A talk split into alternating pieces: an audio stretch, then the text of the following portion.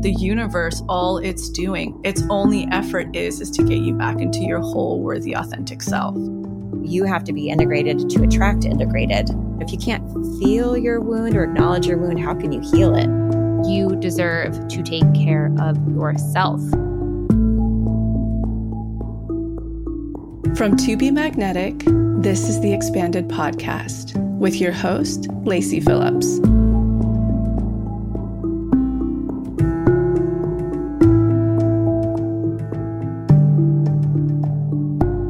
As the leading destination for neural manifestation, we dispel the woo-woo in order to help you create real, tangible results based on neuroplasticity, psychology, epigenetics, and energetics. Our goal is to normalize the practice of manifestation and empower you to get into the driver's seat of your life in order to manifest the experiences, relationships, and things that most align with your authenticity. Part of our manifestation process entails expanding past your limiting subconscious beliefs.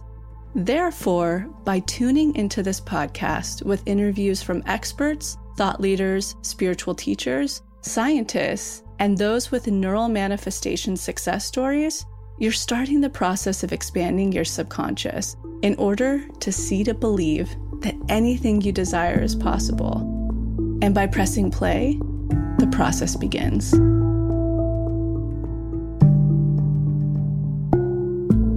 Welcome back, everyone, to another episode of Expanded. Jessica here.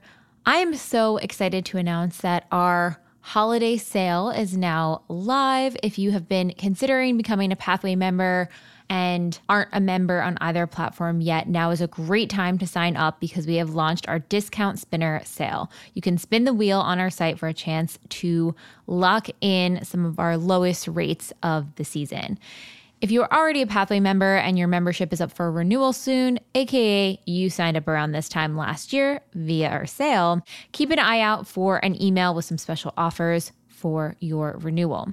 Any members who are mid-term on their membership, still on Teachable, you can continue to keep an eye out for emails with instructions on how to move over at your same rate to our new platform. And just a reminder to you guys, we have a brand new platform that has an app. You can save all of your deep imaginings offline. So if you go off the grid, if you're traveling this holiday season, you can listen to them anywhere on the go. You can create a schedule. You can add calendar reminders when you want to do certain workshops. It keeps you super, super accountable. And our new community group is also found within the app.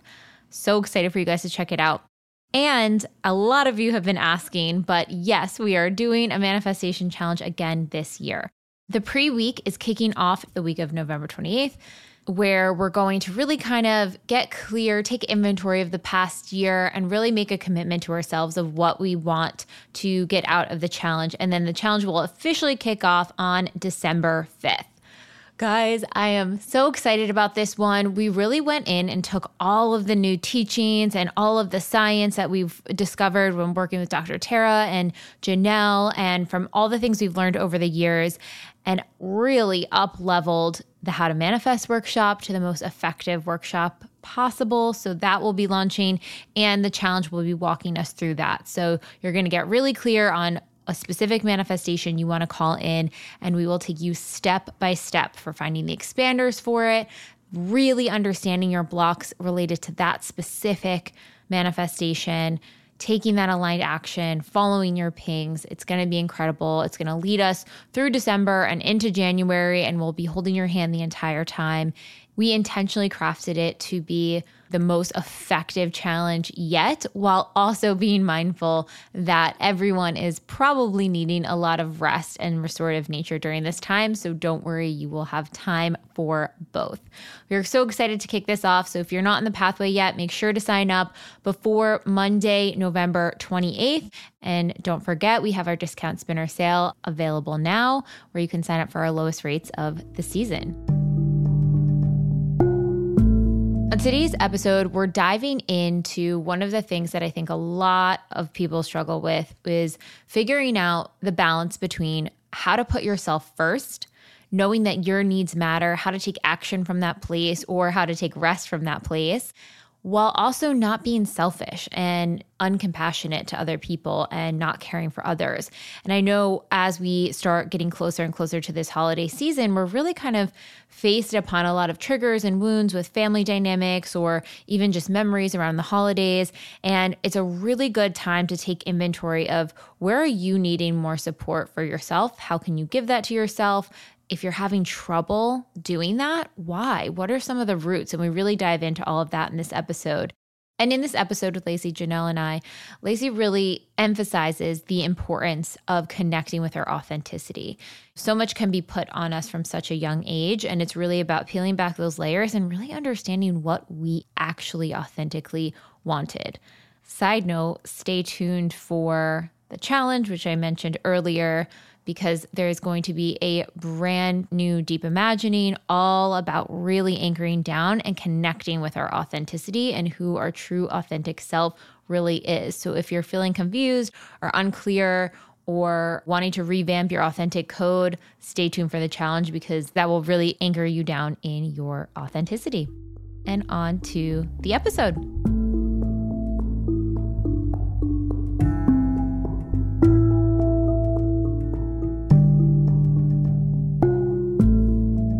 We have an incredible roundtable today with Lacey and Janelle. Welcome. Hi. Hi. So happy to be back. So this feels like such a perfect time to be diving into this topic. And it kind of started as, you know, we wanted to create an episode for the person that has difficulty putting themselves first. And then as we were unpacking it, we kind of realized, wow, there's the difficulty to put yourself first, but then sometimes you overcorrect and then you create these rigid boundaries. And what we're really trying to do with putting yourself first, it's not about an egotisticalness. It's not about not having care for others. It's how do you get to your center? How do you meet your own needs so you can then help those around you? And how do we do it from a place that's not selfish? And how do we do it from a place where we're not self-abandoning? One of the main things you always think of when helping yourself first is like that oxygen mask example, putting your oxygen mask on so you can breathe, so you don't pass out when you're helping the other person breathe. Janelle, from a psychological perspective, we'll start there and kind of move into the manifestation piece. Why is it so important that people are balanced with being able to put themselves first, not playing the martyr role, not playing the fixer role, whether they're a parent, partner, coworker? Do you see it being more effective in their relationships when they can be in balance with themselves and others? Yeah. So when there is that total range of extreme codependent no self to that other end of the spectrum of like if it was true pathological narcissism or true deep self-absorption to that middle space of healthy ego. Because if we don't have a baseline of a deep connected sense of self, all relationships, no matter what the form, will break down, as well as your health and everything else. It is everything to have any sort of authenticity. There has to be a self first. And Lacey, from a manifestation perspective, how do you see that impacting people's authenticity, how they're able to magnetize things to them when they have that centered authenticity and piece of self-worth? Yeah, it's such a big conversation that I know you and I have been talking about with Grace, and we had a conversation, you know, the three of us right now before this. But, you know, the real piece here that I see happen all the time within this work is the person comes into the work who really, truly doesn't know how to have boundaries or say no or put themselves first or pass tests, put this work first. It's so common. And then when they get deep into the work and they start to see it working for them, and, you know, they're starting to build their trust muscle and have many manifestations, and then major ones come through, I can see them, you know, as Janelle mentioned, and you mentioned, that they really go on the other side of the spectrum where it's too rigid of boundaries and they're like, F no, passing every test, doing da-da-da, and that's just like also operating from a wound. So, you know, I think the real piece that one really truly wants to arrive at is the integrated sense of self where they're able to navigate anything that's coming at them in their daily life, their daily circumstances, their work, etc., where they are able to fill themselves up. even if it's through routine or it's just adequate enough to truly be in touch with their authenticity. I think we'll talk about this deeper. They really are filtering their life through their authentic code. You know, we have so many tools that really help somebody get to this place, and that they are at the same time not just turning into this totally not completely integrated inner child running wild in a different way, throwing fits and having rigid boundaries and being too self-absorbed, etc. So I think this is going to be a fascinating conversation of how we energetically arrive into that balanced middle place. So I just wanted to give some bullet points so people can start kind of identifying where you may fall in this sort of spectrum. So if you're not putting yourself first, it could look like a lack of boundaries, a lack of knowing your limitations, a meshing with emotional needs of others, hypervigilance, people-pleasing, playing the role of the fixer, unable to say no, always going with the flow and never sharing your own preference, could be the workaholic. You could be ignoring feelings of resentment, rage. You could be self-silencing. It's really a detachment from your authentic self.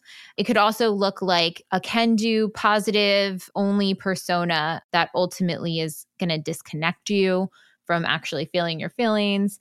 And then on the other end of the spectrum, when you've kind of overcorrected in this, like let's say you didn't get your needs met, so you're kind of like, okay, now I'm going to put myself first.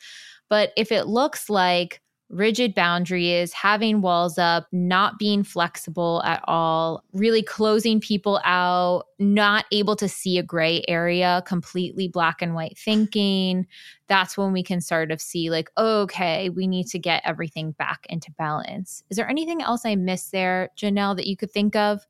I would just say it would be just a lack of consideration of the other person or empathy for the other person's side, even if you do need to stay true to your needs. So it's just a lack of consideration, I think, is when it goes to that opposite side. And one thing Dr. Gabor talks about a lot, and he really touches on this subject of how like that inability to put our needs first and always being, what does he say? Women are the shock absorbers of society. Yeah. That inability to do that causes so much chaos internally because we're not really giving ourselves space to feel our feelings, process our emotions, have boundaries, all of those things. It kind of wreaks havoc on everything where we think we're doing something really good by putting someone else first, but actually what we're doing is destroying ourselves from the inside out, and then we're not able to give out to everyone else. And if you think of compassion, you can only have compassion for others if you first understand how to have compassion for yourself. Yeah. So what are some of these roots when we're really thinking about, okay, yes, I think I do this, or I fall into this pattern of getting there. Why might someone ease into this? If they're like, oh, I don't want to do this, or why am I like this? Where can they start to really understand their wiring and their blueprint of how they got here? There's many layers to this, but I will share, for me, this topic of self-abandonment has truly been like my biggest life block by far, hands down. And for me, my biggest root of it was growing up in a deep religious culture with, you know, a private religious school where it was deeply programmed into my brain that in order to have any worth or value, I had to be the most selfless person. And so that was very, very hardwired. And then also there was this undertone that women were, you know, to be a good woman, you had to be of complete devout service. Like you're always in service. So there's that layer of that. And I also think even from a non-religious perspective, just the society programming too, especially around motherhood, it's just so normalized to self-abandon, you know, for your children because it's such a noble cause, but it's off balance. So like those were two, like on a broader sense of where society, you know, where might have that been picked up. And then there's also the family of origin, like the trauma roots for that too. Yeah.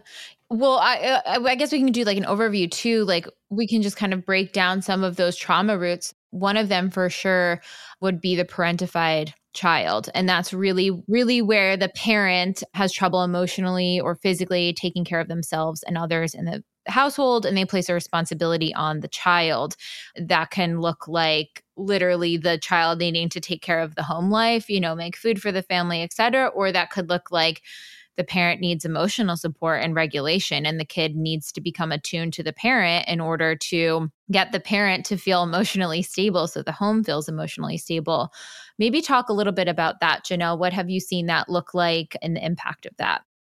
Yeah, so this basically goes back to really the abandonment wound. So a lot of people, when they think of, oh, I had two parents in the home, like I don't have an abandonment wound, but I would say the vast majority of people really do have an abandonment wound, because it's not just, you know, like as you were saying, it can be where there was just an emotionally checked out parent, which then causes the child to become that parentified child of, I have to make sure my mom or dad is emotionally online so then I could get my needs met, which is the abandonment wound, which then causes that overcorrection.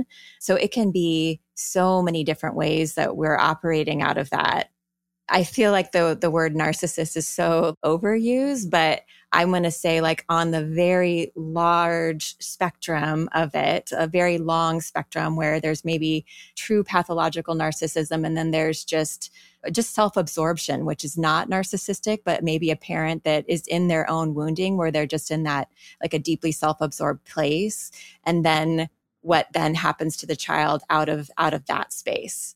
It can also be, you know, obviously like any addiction or, you know, is a form of abandonment wound. Honestly, divorce, even when it's well-intentioned and conscious, there's an abandonment wound there. There can be so many different ways of wounding.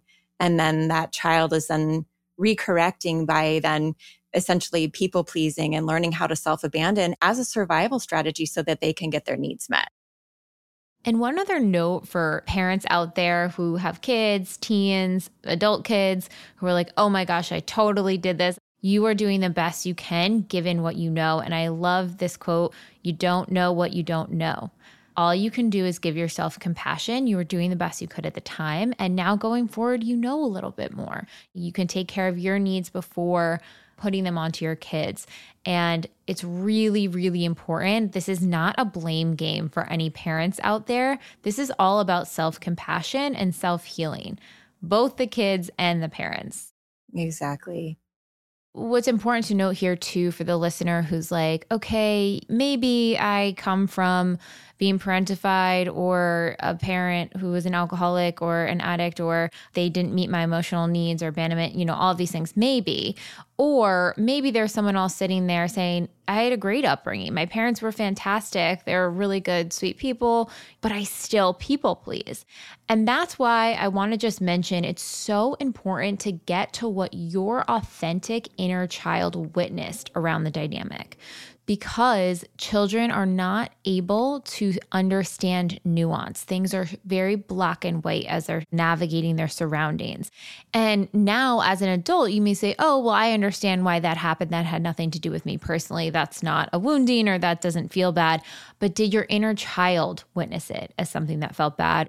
So for example, let's say your mom was in a bad mood that day. She had a bad day at work and she was kind of grumpy. And your inner child witnessed, mom can't play with me because she's in a bad mood. And so as a child, you perhaps try to make her laugh, make her excited, try to fix her problems and lighten her mood and get her excited so you can get her to play with you again.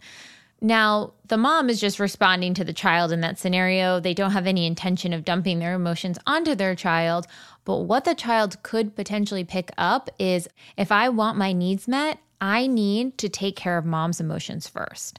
Or they could even take on, mom's needs matter before mine, or XYZ, so-and-so's needs matter before mine. So you really have to do some digging in your subconscious. And that's why I highly recommend doing the DIs with this stuff, because you can really start to peel back. Yes, as an adult, I don't feel like I caretook. That doesn't make sense to me. But when you really look through the lens of your inner child, what did they witness in relation to caretaking? And what sort of role and dynamic did you play? Because if you're people-pleasing and putting others first, something subconsciously is projecting out that it's not safe to put yourself first. Yeah, I think something that comes to mind too for me, it becomes a little bit more advanced in this work, but what motivates and has motivated me to continue my healing process. Obviously, I'm hyper motivated by manifesting, because really this brand at the end of the day is healing people, you know, but I think it's one that motivates people because along the journey, they learn how to heal and then get what they want. Now, when I look and take accountability for my own personal healing journey, and certainly when I would work with clients, is the notion that you are taking responsibility of breaking your cycles. And that's really hard based on where we fall in whatever spectrum we're in on our trauma healing process. But I think if you can start to look at things from that perspective, you really become empowered. You truly do. And based on so many things that I could sit and philosophize about with people, where the roots of all of these, everything that we're talking about, come from, at the end of the day, the beautiful thing is we each have this choice in this moment. We're all in very different spectrums of quote unquote choice. But if you're here and you're listening, there's a door that's ajar, at least, that you do want to break the cycle. And not just for future generations, but for society, also for your own personal happiness. And that's what we're truly getting into today, finding your true authenticity and sense of self. So it's just something I think about because we talk about, you know, a lot of the things that we sort of have covered already in this. Often, maybe what I'm saying goes without note, but it's also very empowering. Absolutely.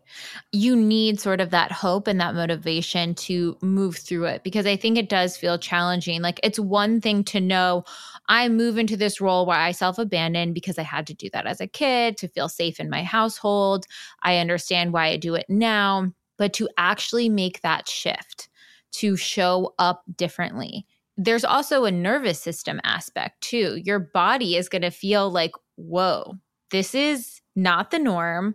We're not safe doing this. I mean, if you think about programming, if you subconsciously felt like you needed to caretake the home in any way, shape, or form as a kid, you learned it's not safe until I do that. So then you go out into the real world with that same feeling of like, okay, it's not safe until I take care of everything. So of course you're not going to put yourself first because it's not safe until you do that.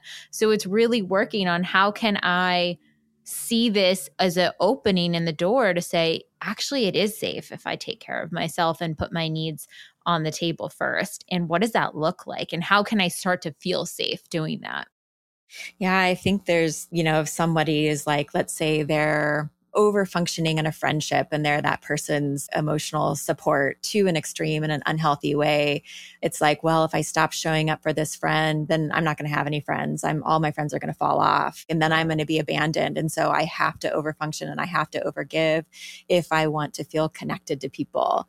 And so there's a little bit of like, okay, well, you have to like soothe your own abandonment wound and self-regulate and go, okay, if these relationships shift and fall off, if I start becoming a healthy person, then oof, it's so painful, but I'm going to let them go. And then that's trusting that reciprocal relationships can come and take its place where that friend doesn't want you to self-abandon and that feels weird to them.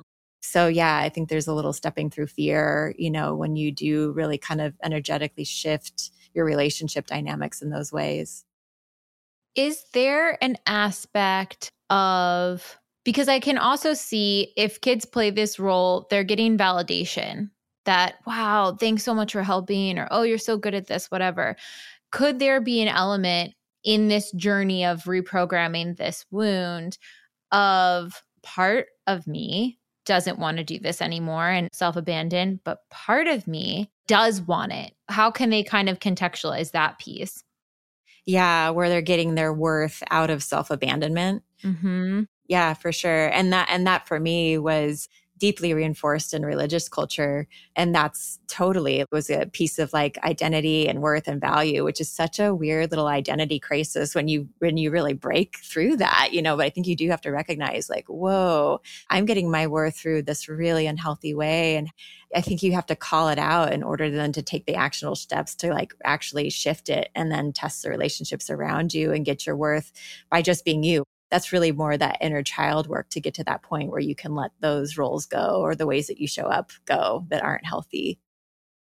Lacey, how have you sort of navigated through any of these dynamics, or have seen other people that you've worked with navigate through these dynamics? It honestly doesn't happen until you change the subconscious. I think that's how we often come to the people who become rigid boundary setters and walls and, you know, that other side of the spectrum we were talking about.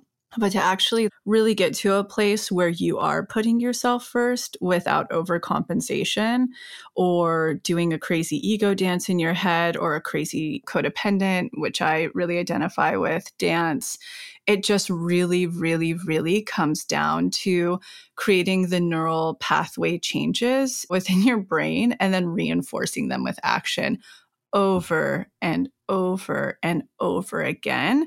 And I think the expansion piece, sure, it's meeting other people who have been able to do it, of course, but the real expansion piece is seeing that you're safe each time that you do it.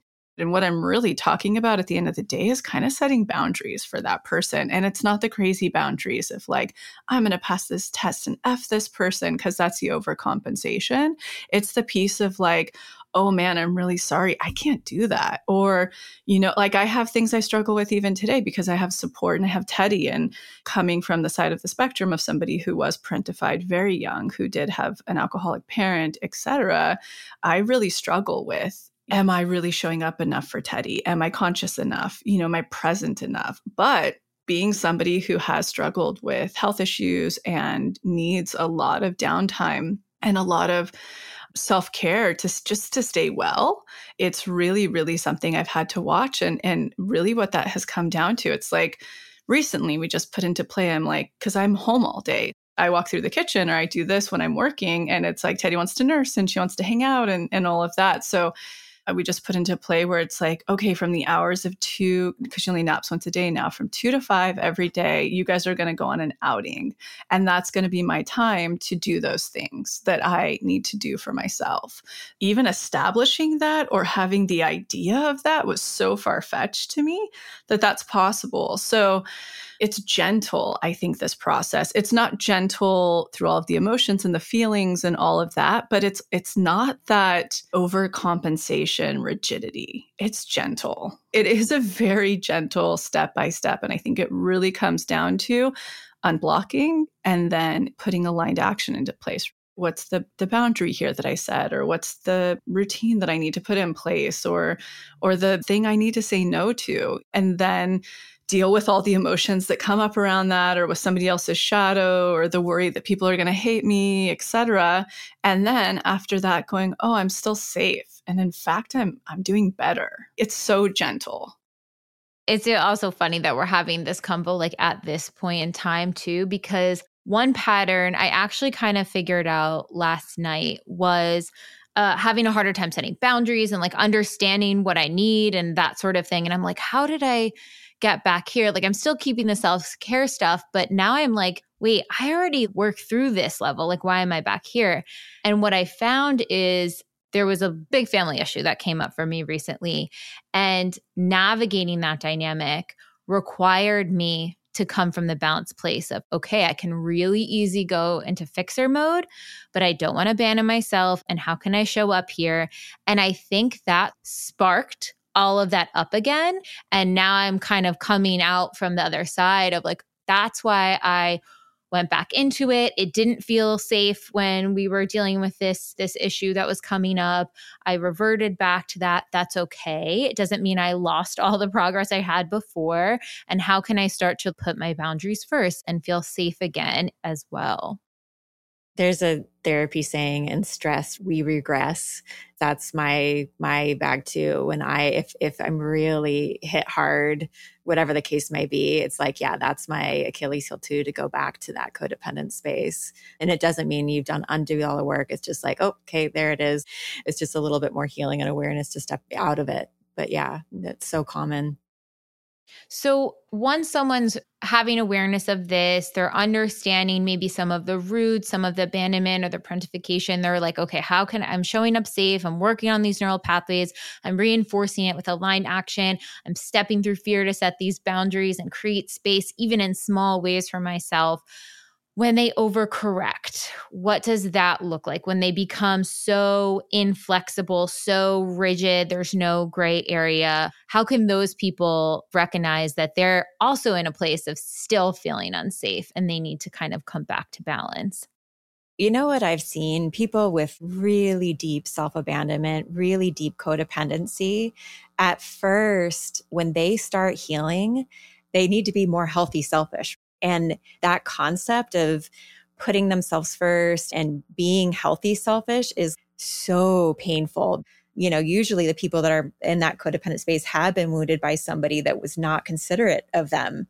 And so they feel like they're becoming their perpetrator or abuser, you know, so to speak. And so it is so jarring. And so with my most codependent clients, and they're like, I'm being so selfish. And I'm like, I'm so glad that you're so triggered by you being selfish right now. It means you're healing and you're doing the work. So it's like a good, you know, for that person that's like, oh my God, am I becoming a narcissist? No, you're not. That's a whole different thing. But it's like, they're absolutely going to be triggered that they are so selfish and so absorbed, and it's going to be, it might be confusing.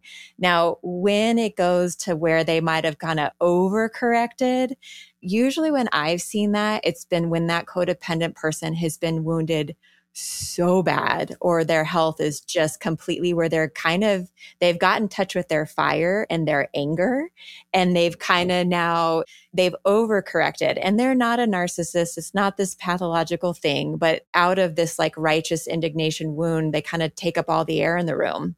And so it's like, okay, that doesn't feel good either. And that's hurtful to relationships too. And so I don't know if there's any way to avoid that process. It's maybe more just being mindful of, oh, that can happen a little bit, where it's like, okay, how do I get back where I'm not going to ever go back to that self-abandonment, but I'm also considerate on how I communicate my needs and mindful of the people around me and their needs as well. And so then that's that true, beautiful, like healthy ego spirit where I matter, you matter. We're playing a game of catch and I throw the ball to you, you throw it to me. And there's this like this beautiful exchange in that space. I love that visual too of like that communal sort of exchange between two people of like, okay, in order for you to matter, I don't need to self-abandon. And for order for me to matter, I don't need to have you self-abandon for me. You know, it's like that full total balance. And I think too, it's the awareness on both ends, like, okay, got it. I understand when I'm putting up these walls, I'm shutting people out. I have no flexibility. That's also me feeling unsafe. That's also me trying to protect myself. And how can we go back and figure out what needs and boundaries do I really need that connection? Right. It's like, no one's ever going to take advantage of me again. 100%. It's all just a wound. It's still just a wound. I like to look at it like energetically. It's part of the process, you know, it's like anything. It's like a wave. It comes, it builds, it crashes, and then it recedes. So it's like somebody's in that process. And until they're really just the middle of the ocean, they're just going to be in that for a little bit. And to forgive yourself when you move into the overcompensation space. But if anything in this podcast should bring awareness to is that isn't the arrival. That's a false sense of power. Totally. Yes. It's interesting. I'll share this. In my marriage, I was the giver, right? And I overgave for 13 years. And there was just nothing, right? And then my first relationship after that, honestly, I was the taker. He was the giver and I had nothing and I was honest about it. I'm like, I got nothing in me. I'm so burnt out from giving and I was so wounded. I was not destructive or not mindful of his needs, but I wasn't in integration. I wasn't in an integrated space. And it was somebody that kind of was my old me that didn't have a sense of self. A lot of people out of abusive relationships will go from this like avoidant guy to the nice guy and neither work. There has to be some fire in that person and a sense of self and boundaries. And you have to be integrated to attract integrated. And then out of that true authenticity, both people have an established sense of self. That's where the really beautiful exchange and dance of relationship can occur. I agree. Otherwise, you don't have any polarity either. Exactly. Yeah, exactly.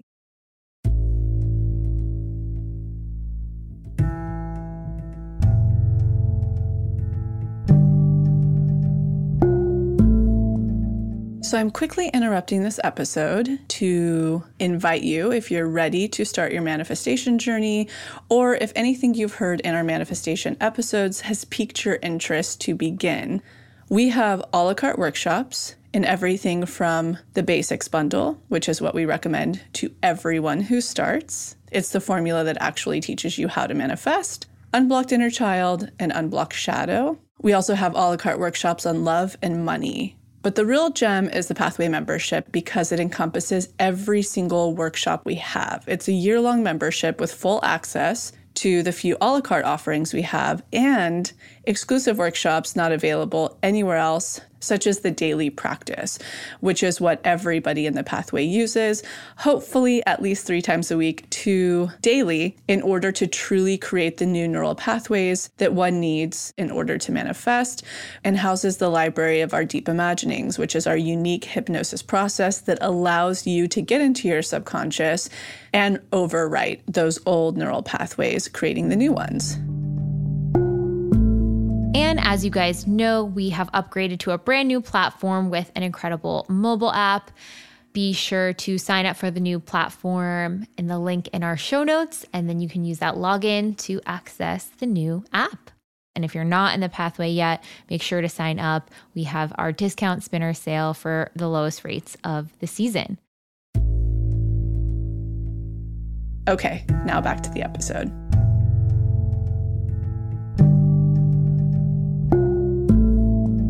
Janelle, thinking of people going into the DIs and reparenting their inner child, whether it's unblocked DI or some new ones we might be coming out with soon, or even just, speaking your needs DI, like any of those, what are things that a kid who came from this dynamic, who felt that their needs didn't matter, that they had to take care of other people, that they had to play this role of sort of martyr, what are some of the emotional waves? I'm sure there's grief involved. I'm sure there's anger involved. There's sadness. They're wanting to carve out space for their own. Like, what are some ways that people, when they're going into those DIs, can start to sit with and know, okay, these are some of the emotions that might be coming up there, and how they can kind of reparent themselves?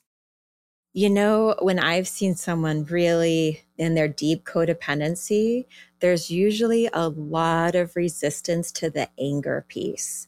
They've been protecting their parent for so long. There's almost like a defensiveness. Oh, well, they were this and they were this. And they're really not in touch with their anger, the fire. And in order to heal codependency, that anger piece is so, when they get to that point where they're secure enough with themselves, where they can go, that was really effed up, and really be in their anger. That to me is when I see the healing gate breakthrough. But a lot of times when there's a resistance to the anger, it's almost just like it's minimized, and they're like, okay, yeah. But it's not this full integration. If you can't feel your wound or acknowledge your wound, how can you heal it? And that anger is also symbolic of hey, you stepped on my toes. That hurt. My toes matter. That anger is saying I matter. That's the piece. And a true deep codependent, their biggest breakthrough emotion is to get in touch with that anger. And of course, underlying that is the grief. How can someone start to process anger too? Because I think also anger for a lot of people feels very scary. They're like, oh God, I'll be out of control. All the sort of spiritual bypass things we learn, angry doesn't equal someone who's in their power necessarily, but it is a healthy expression. What does a healthy expression of that look like? First of all, it doesn't mean going to your parent and chewing them out or whoever, sometimes it can mean healthy confrontation, maybe after that anger is digested, if that's your call to do that. But it doesn't mean that you go there. Sometimes I feel with clients, it's a confessional, and they're make sure my phone's off so my mom or dad can't hear me, actually admit that I'm angry. This is in your own heart. This is in your own soul. No one ever has to hear. This is just you acknowledging to self. Yes, self, someone stepped on your toes, and your toes matter, and your toes were black and blue. And you're just acknowledging that within your own heart, and really being with the sensation of, we've been talking, about this a lot, but being with the sensation of anger within your body, and learning how to feel safe with your anger in your own body. And it can bring up trauma if you were abused or if you saw somebody use anger inappropriately and all those things. And I would say work with somebody if that's your case to work through those triggers. But when you can actually like sit with your fire, you actually feel very in control. That's the irony, is like someone that's out of touch with their anger can actually be very out of control. But when you've kind of learned how to go, wow, I can be with the anger and the fire, and this actually is kind of almost like a healing sensation, it can actually feel really empowering, very empowering, actually. I think, too, it's worth noting sort of the societal reinforcement of some of the tropes and behaviors. And we touched on it a little bit in the beginning, but I just want to acknowledge that we're going on this journey internally and navigating through this and healing those safe spaces, but also it's reinforced that it's good if we put others' need before us. It's reinforced if we don't have boundaries and aren't difficult, don't show anger, especially in different cultures and backgrounds. And I think also noting like going out in the real world and testing that new neural pathway of like, okay, I'm allowed to, to be my own independent self. And like, this is what it feels like. You're going to get mirrored back and pressed against all of these other societal elements as well when you're trying to heal it. Lacey, do you see that as a difficulty in relation to, you know, if someone's getting mirrored back from society, like, no, please keep, you know, self-abandoning. Do you see that as like a massive, just like another layer that they have to go through when they're having it reinforced at the same time? I think for one to even start to question that, like they have to get in touch with who they are authentically, their authentic selves, and really understand their essence, going through the authentic code and actually going, oh, wait a second, let me question everything society has told me that I should want, need, do, or have in order to be happy and fulfilled. Because it's interesting that many people, I don't even think they question that. I mean, these things stem from so many different places, but especially like as a woman, that to be attractive and quiet and kind and all of the things like you were saying, a martyr, et cetera, that's been the programming for so long. I don't think tons of people are breaking down these layers unless they get in touch with who they authentically are. Like, I think that has to be a starting point. Otherwise, until you start to make a crack in the egg, you don't start to see that there's a problem. And that's in my opinion. So once you do start that exploration process and you do start to go, oh, wait a second, that doesn't resonate with me anymore. That doesn't resonate with me anymore. The breakdown process, that's how when you are tested with that mirror, you know, it's testing you again. It just becomes a little bit easier to navigate and dance with. The energetic answer I can just give to that is you have to start exploring who you are authentically before you even notice the mirror.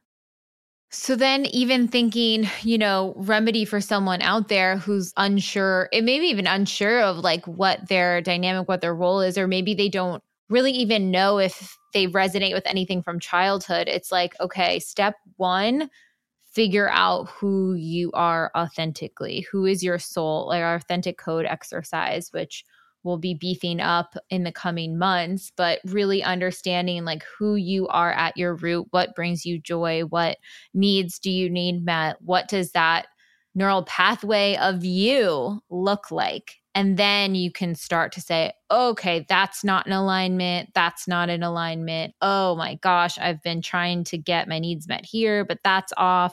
And they can start kind of doing the math backwards that way. Yeah, certainly so, because I think most people are seeking validation out of a lot of the wrong places. So when we talk back to a lot of those roots you were naming off, Janelle, of where this stems from, that people become people pleasers and overcompensators, et cetera. I'll give myself, for example, I really genuinely thought I wanted to be a famous actress and a very rich one. And when I look back at that, becoming an actress was my mom's dream for herself when I was younger. And that was always programming around me, like you have to be rich to be loved. And so even though my authentic self actually enjoys, like when I look back at who I was, and we'll be including this in our new beef up of the authentic exercises, but I really look back at the things that I I completely daydreamed about when I was little, or where my imagination was always running wild. Or I remember being 13 and loving photography and being like, why can these, my instant camera photos, why don't they look like these magazine photos? Like, I remember that stuff. I think we all have versions of those things we engaged with that have nothing to do with what the programming was, whether from family, society, media, peers, etc. When we were little, that if you do this, you'll be loved. I think we all have little versions of those things inside of us that we have to discover and relearn and understand, because I link this together that when I actually did pivot into starting to learn who I was and what my gifts are and how to put them into the world, I still loved taking my own photography for my own blog. And I loved, doing all the video stuff and having video things done and being in videos. I love those aspects. And I love finance. That's always been an interesting thing. So even though there was a lot of programming about what I needed to be validated that I was unconscious about, weirdly enough, I was able to still manifest all of those things from a different avenue. In order to have a starting place with any of this, you have to, as I imagine you felt, Janelle, like you come from a very extreme story of who am I? Period. Who am I? Totally. And until you could really understand that. So even though you had programming growing up that you needed to serve, to be loved, oddly enough, you do like serving and helping people. I really do. But in a very different way than how you were programmed, right? Oh, so it's like you have to really get in touch with who you are authentically and understand that, your code, your essence, your soul. And from that place, you start to go, oh, wow, I am needing to heal some stuff, and I need to start setting some boundaries. I need to start carving out some routines. But like you were touching on, Janelle, the person who had abandoned themselves so much, they may overcompensate. And that's just kind of part of the healing process. It's totally okay. And it will correct itself at some point when those needs start to be met. Naturally, it starts to come into the middle. So I believe the starting point of this all, in order to even have these questions or understand what a mirror is or any of that, you have to get in touch with who you are authentically. And that's really it comes back to everything in manifestation, the universe, all it's doing, why it's creating mirrors, why it's dancing with you. Its only effort is to get you back into your whole worthy, authentic self. You kind of have to tap into even understanding who that essence is to begin this process and questioning it. Yeah, so well said. One thing actually that I felt like I had shadow around for a while, especially as a new mom, I was like, okay, I need an extraordinary amount of alone time to not be a total disaster. I need so much alone time. It felt like more than the average mom, or even more than I felt like the average therapist. And I had a lot of shame around that. And that's something now where I'm like, it just is what it is. And so literally, and this was a while ago now, I was like, no one wants to see a burned out therapist. I want to do this my whole life. I love it. And so if I'm going to have anything sustainable, if I want to be a therapist till I'm 70, I have to have these long stretches of designated time where I have nothing. I can just be in my own body and my own soul and literally use that to kind of flesh out other people's energy or whatever it is. And that is now just a non-negotiable in my schedule where I literally have big chunks of time that I've blocked out where it's just what I have to have in order to just to be a decent human being. I have to have that. If you are in any sort of role, whether that's being a parent or a therapist or someone in a self-help field or any of that stuff, when you're taking on other people's emotions on a regular basis like that, you do need to create extra space for yourself in some way, shape, or form, because that energy does transfer. I even remember an unbalanced version of me when I first kind of joined TBM and people were DMing me with tons of questions. They would write paragraphs and paragraphs. And I was like, oh, they're looking for me to help them. I must answer every single message and help them through. And I felt this almost like that low self-worth piece of like, I am recreating my childhood role again.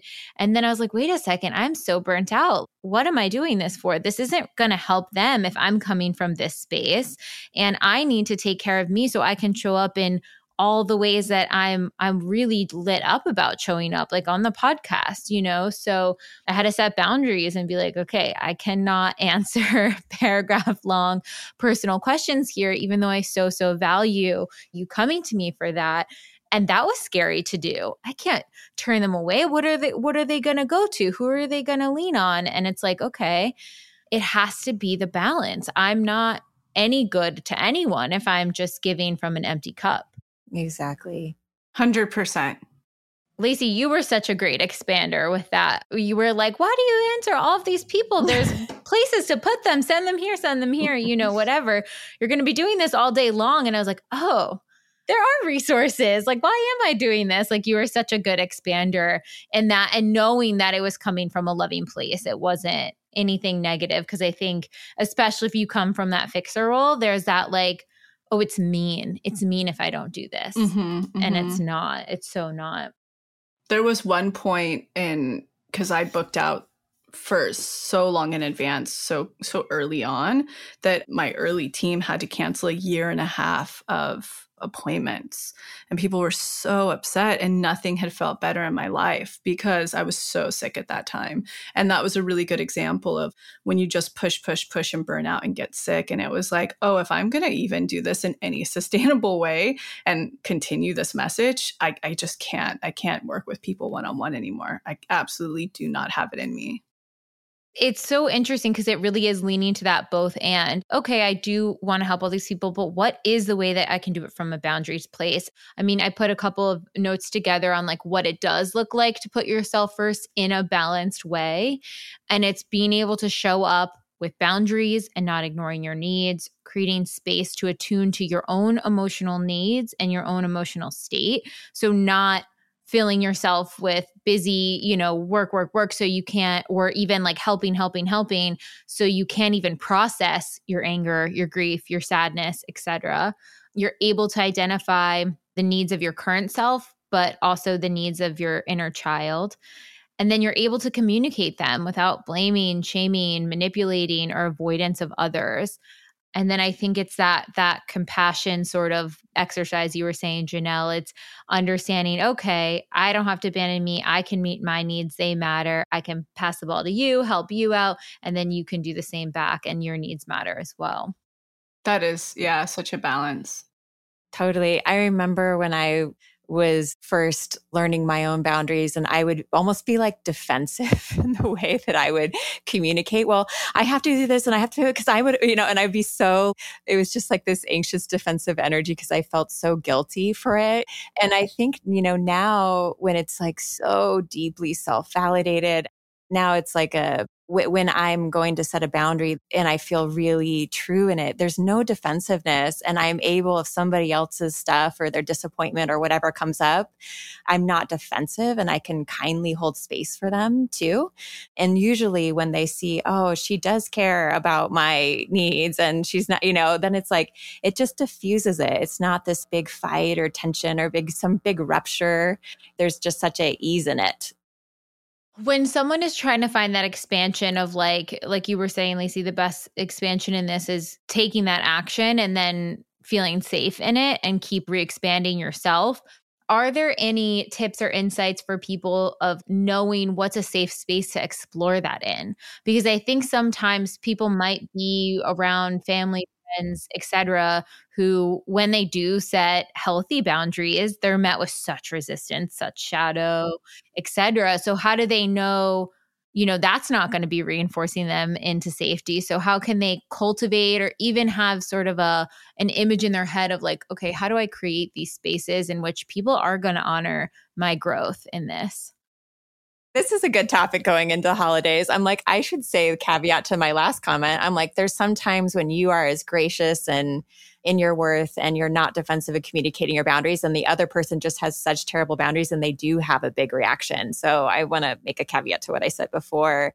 The person that doesn't respond to your boundaries well, I mean, that is just such a huge red flag that they just don't have boundaries for themselves or other people and all of that. But it's, to me, Lacey, this is the rock bottom portion of like how to be in your grace and also stay true to yourself in it, you know? So again, it's like, there's not this like defensive energy. They're so self-validated. They've worked through all the blocks of guilt and shame and whatever is there for them as they come into their worth and are unapologetic about what their boundaries are and about standing up for their needs. And I think that you can do that when you're mindful, where you're like, I'm considerate other people. This isn't about me being some selfish person. Like, this is true authenticity. When you're in that energy, you're free to like fully then step into your worth, you know, because it's coming from such a deep self-validated place. And this is probably a pretty unanswerable question, but like, where are those spaces in which people can go to find, like, I'm thinking for the person who's like, okay, I don't have a safe space with my family or with that person, like, where do they go? And I guess it's kind of leaning on, you know, a friend, you know, you have a safe space, or is it, do you have a mentor, or even our community group, honestly, I feel like is a safe space for people to go and say, I set this boundary, and everyone will be like, yay. Yeah. You know, sometimes when there's, let's say if you grew up in the family, there was just so much control or so much chaos, and you're not used to like setting a boundary and having it be received well, where that person's like, okay, great, that's no problem. They're like mouth drops. Like they're like in shock. Like, wait, what? I just did this, set this boundary, and like, you're totally okay with it, because that's not ever been their experience. So sometimes it's a therapeutic relationship or a friendship or one person where you're like, oh my gosh, I set boundaries with this person, and this person doesn't hate me, doesn't shame me, doesn't abandon me. This is incredible. This can exist in the world. And that's so heartbreaking, but it's like, yes. And that's maybe their one piece. Actually, there's a book called Safe People that's really, really old that had some good principles of this for that person that's not used to any safe relationships where there's no boundaries around them. That is their own expander of like, yes, all your relationships can feel like that. It's not met with so much pain or aggression around every corner. And Lacey, what about you from the energetics perspective of this dynamic?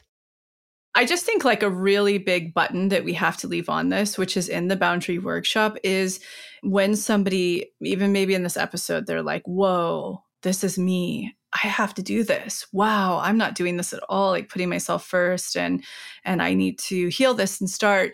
I just really, really have to reiterate, if you're not healing those wounds on a subconscious level and you start going into the world trying to set boundaries, it's never going to be safe. And you're going to keep attracting the same stuff over and over again. And we talk about this so much in the boundary workshop. You have to figure out the root of this boundary you need to set, where it came from, and do the work on that. You have to do the unblocking on that, so that when you're coming, your energetic projection, it's just different than it's been in the past. It's from not a healed, but a more integrated place. Otherwise, you're just going to keep attracting the same experience and over again. You'll have a really big reaction potentially from this boundary that you're trying to set. And if you're coming from a more integrated place after you've done the work, you are able to absorb it a little bit better, a little bit more manageable when you set that boundary. Like for me, my bounce back is so quick. If I get a reaction from someone, I'm like, oh, that's not personal. That's absolutely not personal. That's their thing. But if I didn't do any healing around that subconsciously, I would be like dying inside. So it's so important if you're identifying with this. I think your two biggest takeaways from the pathway standpoint is you need to get in touch with your authentic self. And then if you really do feel that you need to start this cycle breaking, this journey of healing, you have to do the subconscious work first. A great workshop to turn to for that is the boundaries workshop, about everything we're talking about here. And inner child too, man, because it's so, if that root is like reprogramming all these elements from childhood, they're going to want to go through and really give themselves a whole new way of relating to it. Yeah. Last question. This might be a bit of a tangent, but I'm thinking too, if someone's like, okay, great, this dynamic played out in childhood, reprogramming it, but a lot of times people are bringing up specific memories. But when you think about abandonment wounds or attachment traumas, there are many, many instances of that happening, and it may not be one memory. You know, it's like a whole essence of that chapter. Any tips on that in the reprogramming aspect? I could share kind of what I do, but I'm just curious what you think too. Yeah. I mean, when someone's actually, we just did this, an intensive this week where there was, you know, a wound around emotional neglect. And so there's thousands of instances of emotional neglect. And so the question, at least for EMDR, but someone can take this and take it into a DI, is what image represents that wound? And so it might be a picture of your parent, their head in the newspaper, or, you know, it could be your parent with their back towards you. But whatever for you really is activating, where you're like, ooh, ouch. Yeah, I feel something when I think of, you know, that's a symbolic image to the emotional neglect I went through. That's what I would then take through a DI, because it just kind of wraps them all up in one. And you can still process the sensations that your body feels when you think of that activating image, and you can move through all of the grief and the anger and all the different layers. And so I would start with that. And then there might be little nuanced memories that pop up after that, but you can kind of lump them together. Love that. I think that's so smart. And then, yeah, Lacey, any other thoughts on that? Is there anything that you found to be effective with that? Well, it's weird because my process now is, I think it's just elevated so much, you know, and we've talked about it in prior episodes, but even when I'm doing the unblocking on those things now, it's oddly because I've done so much work around my parents, et cetera. It's really like what's been so helpful is working with that safe person. It's just really taken things to a whole different level of neuroplasticity that like, I'm always chill. I'm always good. I'm always going to be okay, no matter what, who, and, you know, like I've expressed before, the safe person is the universe for me, God. So it's just very elevated. But I think, you know, just beginning the process or to like a very, very triggering one, I would certainly revert to everything Janelle's saying for sure. Well, thank you guys so much. I think this is a lot for everyone to listen to, take in, but I really, you know, kind of want to hammer home what you were saying, Lacey, is this hope and this idea that like you are breaking the pattern within your family dynamics. You are creating so much magnetism for yourself by healing this. You are going to embody the life that you really brings you your true, authentic joy and love. And then that can spread out to everyone that you're in contact with, future generations, et cetera, et cetera. It's such a ripple effect, and it's so important. You deserve to take care of yourself. Amen. All right. Thank you guys. And we will see you next time. Bye. Take care. Bye.